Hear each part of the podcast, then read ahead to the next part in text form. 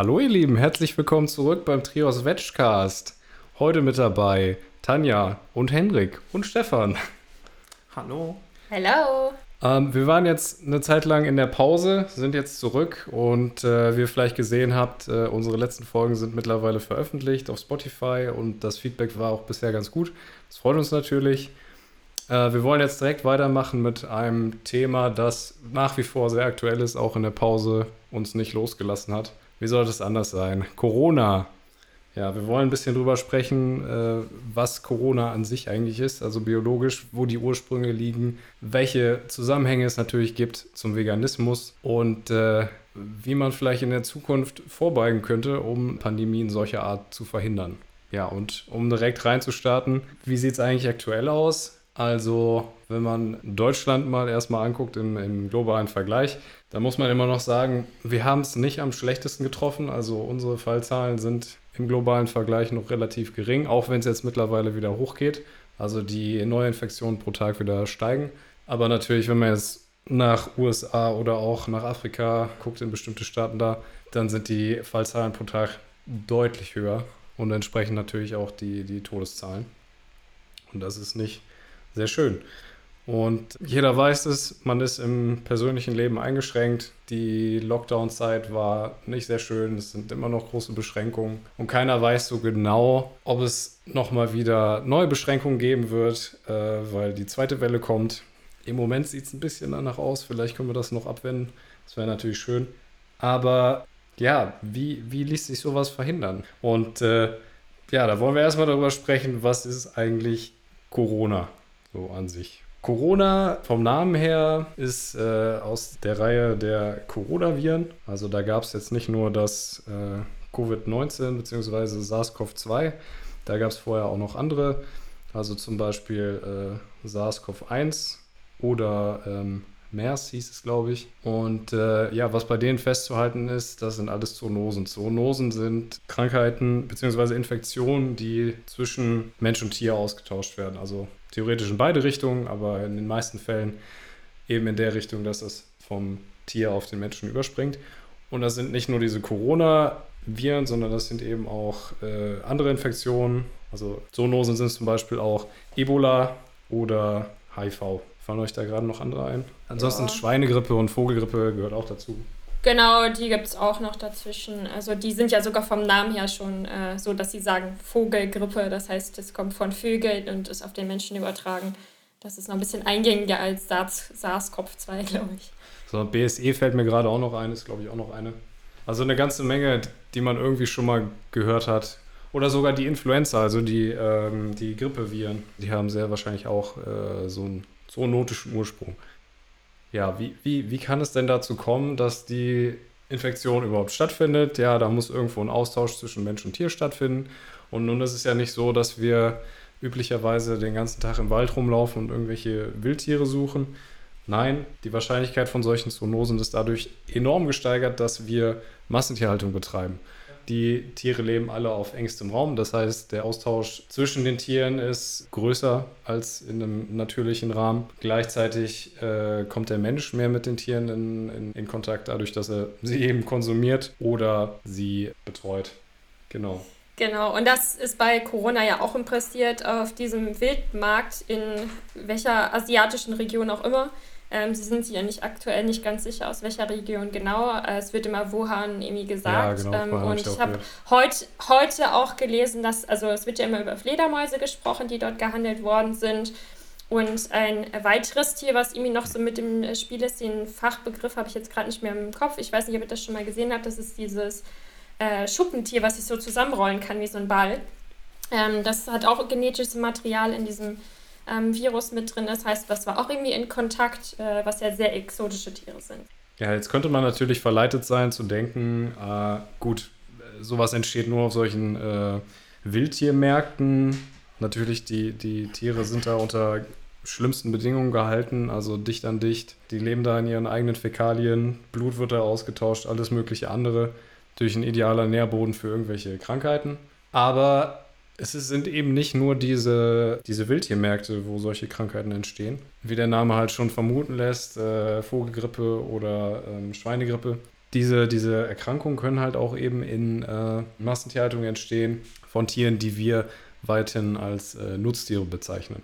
Also das ist nicht ein, nicht ein Ding der, weiß ich nicht, der, der asiatischen Welt oder so. Nee, da muss man eigentlich äh, bei sich vor die Haustür gucken. Massentierhaltung, ja, haben wir auch. Ja, definitiv. Und ähm, wir müssen natürlich immer dazu sagen, wir sind natürlich jetzt keine Monster-Experten, ähm, aber es gibt natürlich, also es wird natürlich überall geschrieben, dass diese Mutationen oder Veränderungen dieser ähm, Viren oder Bakterien, welche es auch immer sein mögen, ähm, halt dazu auch angehalten sind durch diese unterschiedlichen Bedingungen, die sie halt haben. In Massentierhaltung wird sehr viel Antibiotika verwendet, halt rein präventiv, weil sehr viele Tiere auf einen Raum sind. Und dadurch äh, versuchen sich die Bakterien und Viren halt irgendwie an die neue ähm, Umgebung anzupassen. Und das sorgt natürlich auch irgendwie dazu, dafür, dass man irgendwie nicht mal weiß, was man an einigen Stellen auch machen soll, wenn dann irgendwie ein Virus existiert, der ähm, da nicht mehr darauf reagiert, auf diese Medikamente. Ja, wobei ein Virus und Bakterien sind ja zwei verschiedene Sachen. Antibiotika helfen zum Beispiel ja, genau. nur bei Bakterien. Und ich glaube, die haben, also mit Viren kenne ich mich nicht aus, aber Bakterien haben auf jeden Fall andere Anpassungsmechanismen. Ja. Genau, aber ähm, sobald irgendwo Medikamente mit dem Spiel sind, ähm, verändert sich sowohl Viren als auch Bakterien, also das ganze Milieu ändert sich so ein bisschen. Ähm, das hat man in verschiedenen Bereichen nachgewiesen, auch wenn Antibiotikum natürlich gegen ein Bakterium ist. Aber ähm, die versuchen sich untereinander so ein bisschen anzupassen, was ja schlau ist eigentlich. Ja. Das heißt, es entwickeln sich da eigentlich äh, zwei Probleme, richtig? Also einerseits, dass die Infektion, ob jetzt ein Virus oder ein Bakterium, ja, problematisch ist, für uns gesundheitsgefährdend ist. Und gleichzeitig, dass dann eventuell auch noch für Bakterien halt äh, die Antibiotikaresistenzen entstehen können. Ja, also wobei da, also da kann ich sagen, das ist nicht nur ein eventuell. Also das ist in den äh, folgenden Jahren zu verfolgen gewesen und immer noch zu verfolgen, dass die Resistenzen von Antibiotika krass zunehmen. Und die Massentierhaltung ist ein ganz, ganz großer Anteil davon, weil gerade bei ähm, ja, sogenanntem Geflügel, also bei Hühnern und derartigen Tieren, die ja noch enger als die meisten anderen Nutztiere auf einem Raum leben, ist es quasi konventionell gar nicht möglich, die zu halten, ohne präventive Antibiotika zu geben. Und ähm, das zehrt mittlerweile tatsächlich halt auch unsere Reserveantibiotika auf, weil sich immer gegen immer und immer mehr Antibiotika schon Resistenzen gebildet haben, die sich dadurch, dass das Fleisch ja auch konsumiert wird, jeder hat bestimmt schon mal von MRSA oder ähnlichem gehört, multiresistente Erreger, Staphylokokken, ähm, das sind Sachen, die verbreiten sich dadurch extrem schnell. Also der Mechanismus, den du vorhin schon genannt hast, Tanja, also bei Bakterien weiß, funktioniert es halt so, die können Genmaterial untereinander austauschen und wenn dann ein Antibiotikum kommt und alle Bakterien bis auf ein oder zwei wegmacht, können die sich zwar dann, können die sich neu vermehren und wieder ganz viel bilden. Und wenn diese Bakterien dann auf einen anderen Stamm treffen, können die sich austauschen und dieser andere Stamm kann diese Resistenzen mit in sein eigenes Genmaterial aufnehmen. Und zack, hast du Antibiotikaresistenzen und davon nicht zu wenig. Und wenn du irgendwann die Antibiotika nicht mehr nutzen kannst, das, da kann ich nur jedem empfehlen, sich da mal reinzulesen. Das ist echt so eine kleine Dystopie, die wahr zu werden scheint, weil dann können ganz, ganz einfache Hautverletzungen wirklich wieder zu Krankheiten führen, die man eigentlich glaubte besiegt zu haben. Und dann kann eine einfache Schnittwunde, wenn die sich böse entzündet, schon wieder tödlich werden potenziell. Und ähm, ja, da sind wir quasi gerade auf dem Weg hin, weil wir diese Antibiotika für die Massentierhaltung nutzen und auch quasi brauchen, weil sonst das in diesem Maßstab gar nicht möglich ist. Ja, und ich finde, du hast es auch super gut beschrieben, Hendrik, mit diesem, wenn das Genmaterial auf das andere Genmaterial trifft, dass es das gleiche ist dann mit dem Coronavirus äh, mehr oder minder auch passiert, weil äh, Stefan hat ja so schön gesagt, ähm, das ist ja im Prinzip eine Abzweigung von dem bereits bestehenden äh, Virus und ähm, der hat ja nur die Möglichkeit, sich zu modifizieren, wenn er anderes Material bekommt. Die Bedingungen, um sich auszutauschen, sind natürlich gerade überall da, wo ganz viele Lebewesen sehr, sehr eng auf engstem Raum gedrängt stehen, natürlich unglaublich günstig. Und diese Bedingungen finden wir man einfach nirgendwo in einem solchen Ausmaß wie in der Massentierhaltung finden. Nirgendwo. Ja, und das heißt eigentlich wieder, diese, diese Dystopie, die da wahr werden könnte, die kommt eigentlich nur auf uns zu, weil wir etwas tun, was nicht notwendig ist. So, wir haben heutzutage zum Glück die Möglichkeiten, uns äh, anders zu ernähren, uns rein pflanzlich zu ernähren. Das heißt, Massentierhaltung wäre eigentlich nicht notwendig. Und gleichzeitig ist es ein riesen, eine, eine riesengroße Gefahr für unsere Gesundheit durch eben solche, solche auftretenden Pandemien oder eben die Antibiotikaresistenzen und zusätzlich dann noch die anderen Dinge, die wir schon vorher mal besprochen hatten, also wie äh, gesundheitliche Aspekte oder eben die, die Umwelteinflüsse. Ganz zu schweigen von der Ethik, okay. Aber wenn man sich jetzt mal vorstellen würde, dass man das einfach sein lassen würde, also die, die Massentierhaltung streichen, dann wäre dieses Risiko von so einer Pandemie deutlich reduziert. Also da sind sich die Experten einig. Natürlich, es gibt immer noch das Potenzial, dass irgendwo in der, in der, in der Wild, freien Wildbahn oder eben auch unter Menschen direkt sich äh, neue Erkrankungen entwickeln, natürlich, aber das Risiko an sich ist deutlich reduziert und ebenfalls das Risiko für äh, Antibiotikaresistenzen. Ja, und ich finde ähm, zwischendurch, wenn man jetzt sagt, okay, das äh, spielt jetzt uns als äh, Person, die sich pflanzlich ernähren, äh, super in die Karten, ähm, muss man natürlich auch irgendwie noch im Kopf behalten, dass auch höhere Instanzen wie zum Beispiel die WHO gesagt hat, solange wir weiter Fleisch und tierische Produkte konsumieren aus der Massentierhaltung, wird das Ganze wieder passieren ähm, wo man vielleicht irgendwie seinen Konsum ähm, überdenken sollte. Wenn gerade die WHO, also die Weltgesundheitsorganisation, schon sagt, so ja, das ist halt eins der größten Risikofaktoren dafür.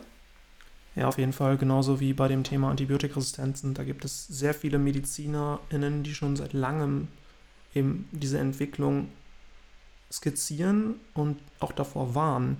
Das sind halt nicht nur Einzelstimmen. Das Problem ist, wie bei, dem, also bei diesem gesamten Bereich halt eben, dass, dass es schwierig ist, hier Änderungen vorzunehmen, weil in diesem Fall Änderungen nicht durch Modifikationen geschehen können.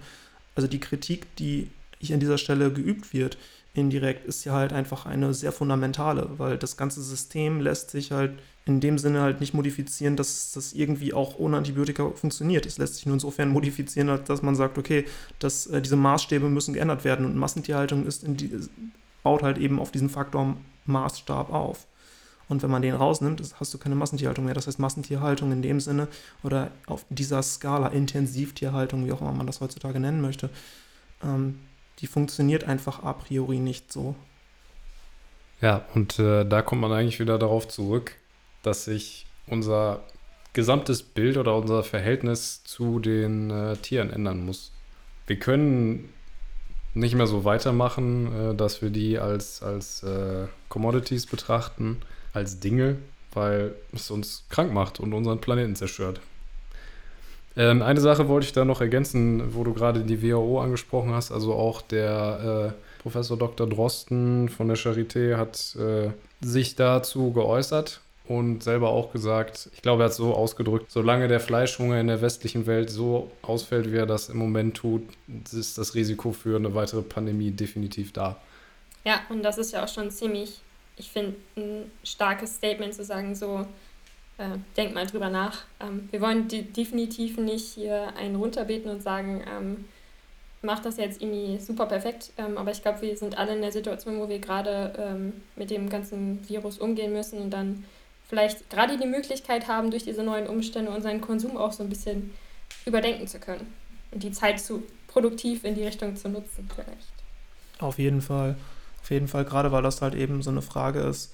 Es wäre natürlich wünschenswert, wenn jetzt jemand daherkommt und sagt, okay, wir ändern das System jetzt, sodass es besser ist, aber das funktioniert ja gar nicht so ohne weiteres. Also die Folgen wären halt eben, dass der Markt die Nachfrage äh, nee, das Angebot, nicht die Nachfrage, äh, angepasst werden müssten und entsprechend müssen sich halt auch die Nachfragegewohnheiten der KonsumentInnen verändern. Und da es sowieso unwahrscheinlich ist, dass irgendjemand, also wer soll das machen, kein Politiker, wird sich hinstellen und sagen, so, gibt kein Fleisch mehr, das der, der kann sich ja direkt rauswählen lassen, der kann ja direkt sein Amt niederlegen. Ähm, also das, wenn man das, wenn Mensch das realistisch einbringt. Deshalb ist es halt an dieser Stelle wichtig zu sehen, okay, das ist halt eine Frage von Verantwortung von uns als Individuen.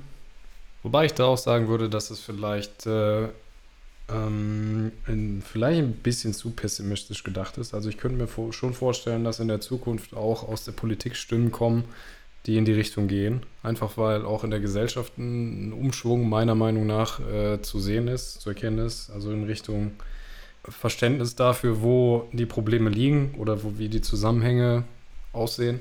Und äh, ja, also spätestens, wenn äh, der nächste noch heißere Sommer kommt oder größere Probleme anliegen, obwohl, ja gut, eigentlich Corona ist schon ein sehr großes Problem.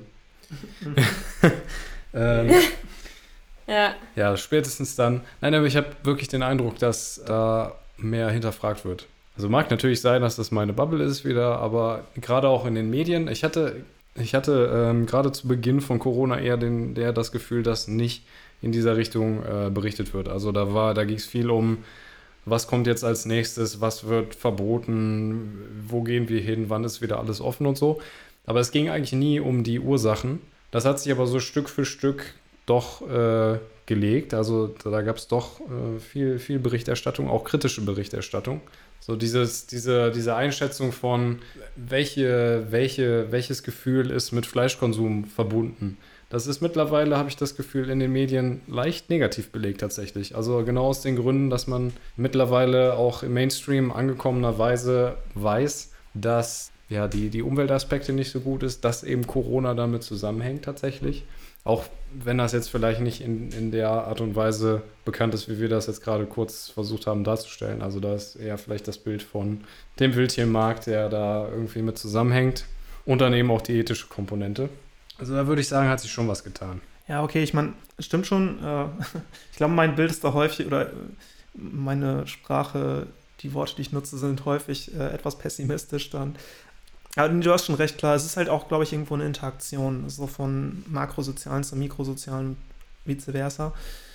Wenn Menschen anfangen, von sich etwas zu verändern, wird natürlich auch irgendein Politiker, irgendeine Politikerin das irgendwann aufgreifen können und das ändert ja auch das ganze gesellschaftliche Bild von einem Thema. Also, ja klar, also äh, ich denke, das wird nicht der einzige Weg sein, dass jeder für sich dann halt gucken muss. Aber wenn, wenn Menschen anfangen, für sich zu gucken, dann ändert sich natürlich auch im großen Rahmen etwas.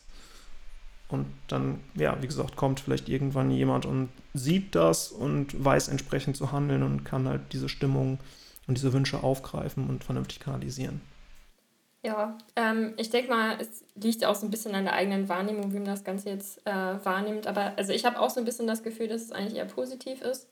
Ähm, Gerade weil weil man so ein bisschen mehr dazu in die Richtung geschoben wird, irgendwie Selbstverantwortung zu übernehmen. Ähm, Gerade wie jetzt halt auch, also in Deutschland ist natürlich ganz klassische Maskenpflicht in Läden und so weiter und so fort. Und ähm, ich finde, man kriegt zum Beispiel in die verschiedenen Richtungen natürlich auch so ein bisschen gesellschaftlichen Druck mit, wenn man jetzt zum Beispiel keine trägt. Und ähm, wenn man jetzt zum Beispiel zu dem Risiko irgendwie beiträgt, ähm, kann es vielleicht sich auch langfristig irgendwie gesellschaftlich so entwickeln, dass es halt vielleicht beim Fleischkonsum ähnlich so ist. Das ist halt nur eine Theorie. Ähm, wer weiß, ob das so passiert oder auch nicht.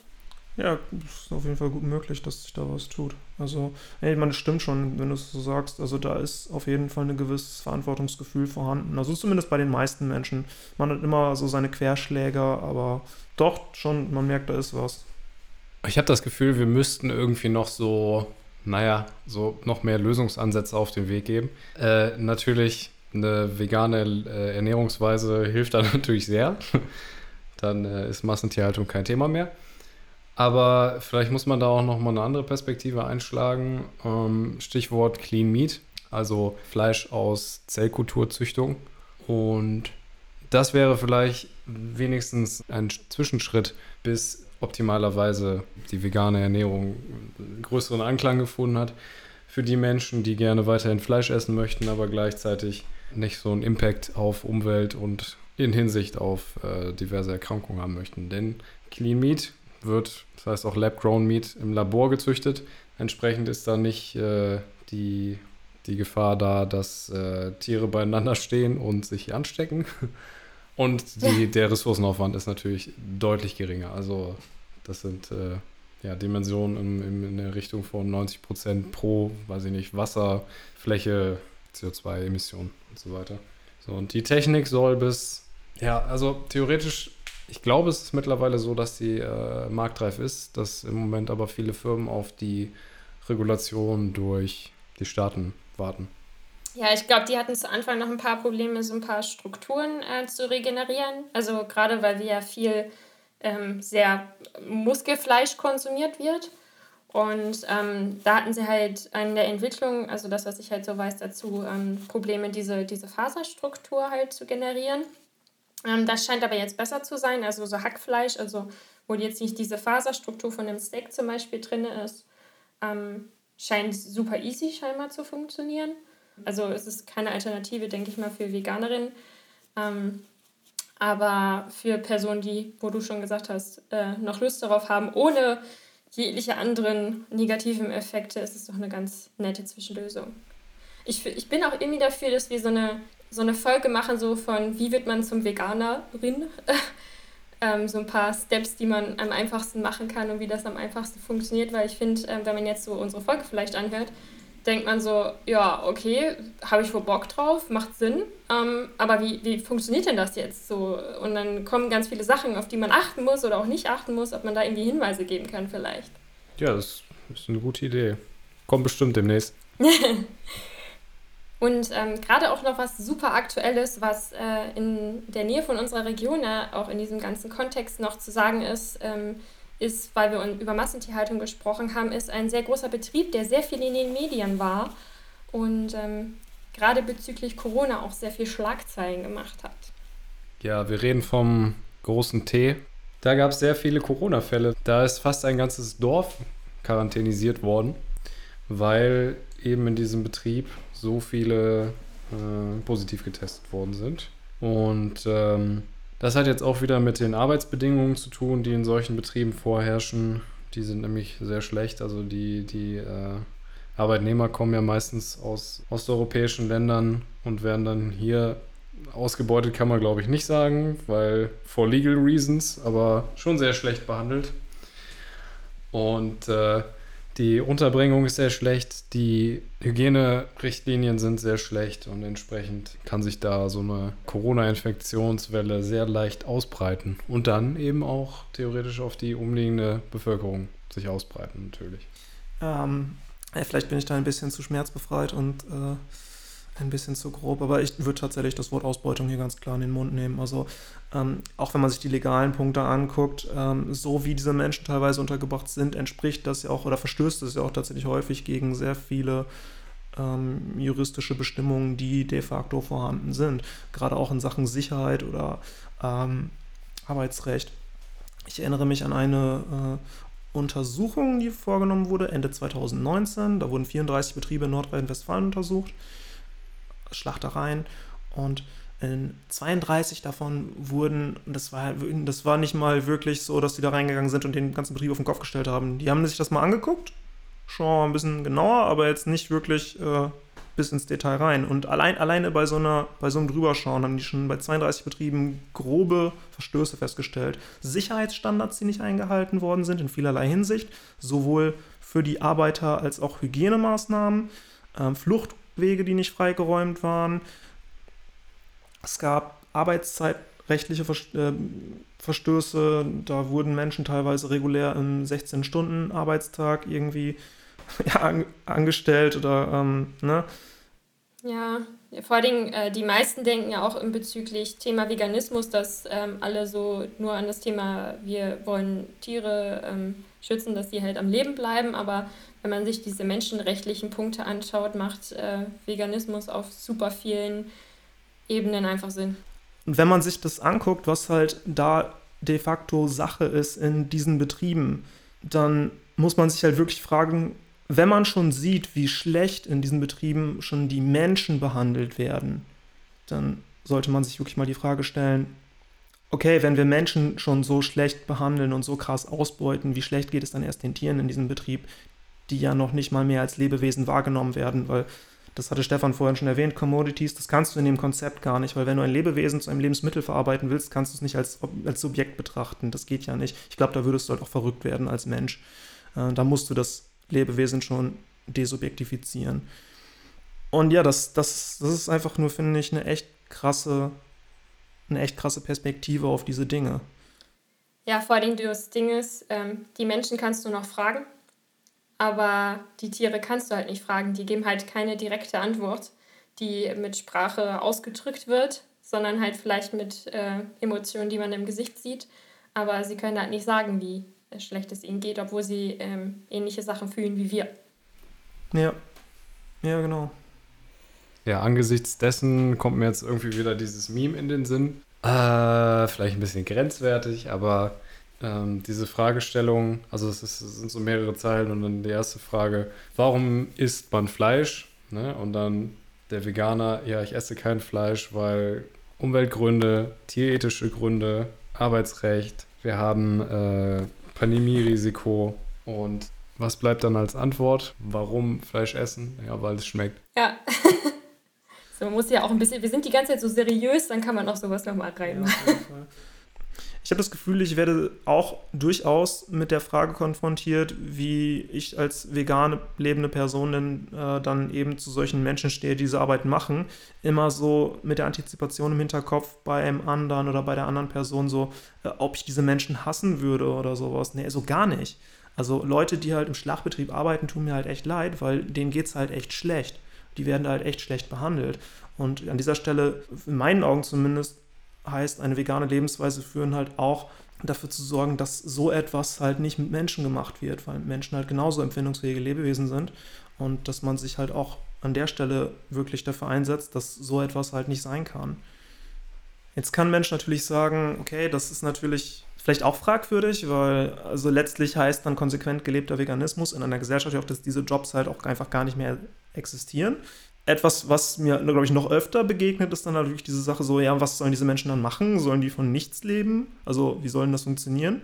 Ich will jetzt nicht sagen, dass das so einfach und so äh, en passant zu machen wäre, aber letztlich, wenn die Gesellschaft sich in diesem Maßstab umstrukturierte, strukturiert sich ja gleichsam auch der Arbeitsmarkt mit um. Und ja klar, das ist halt auf jeden Fall, ist das nicht einfach und das ist auch ein schwieriger Prozess, der anzugehen wäre.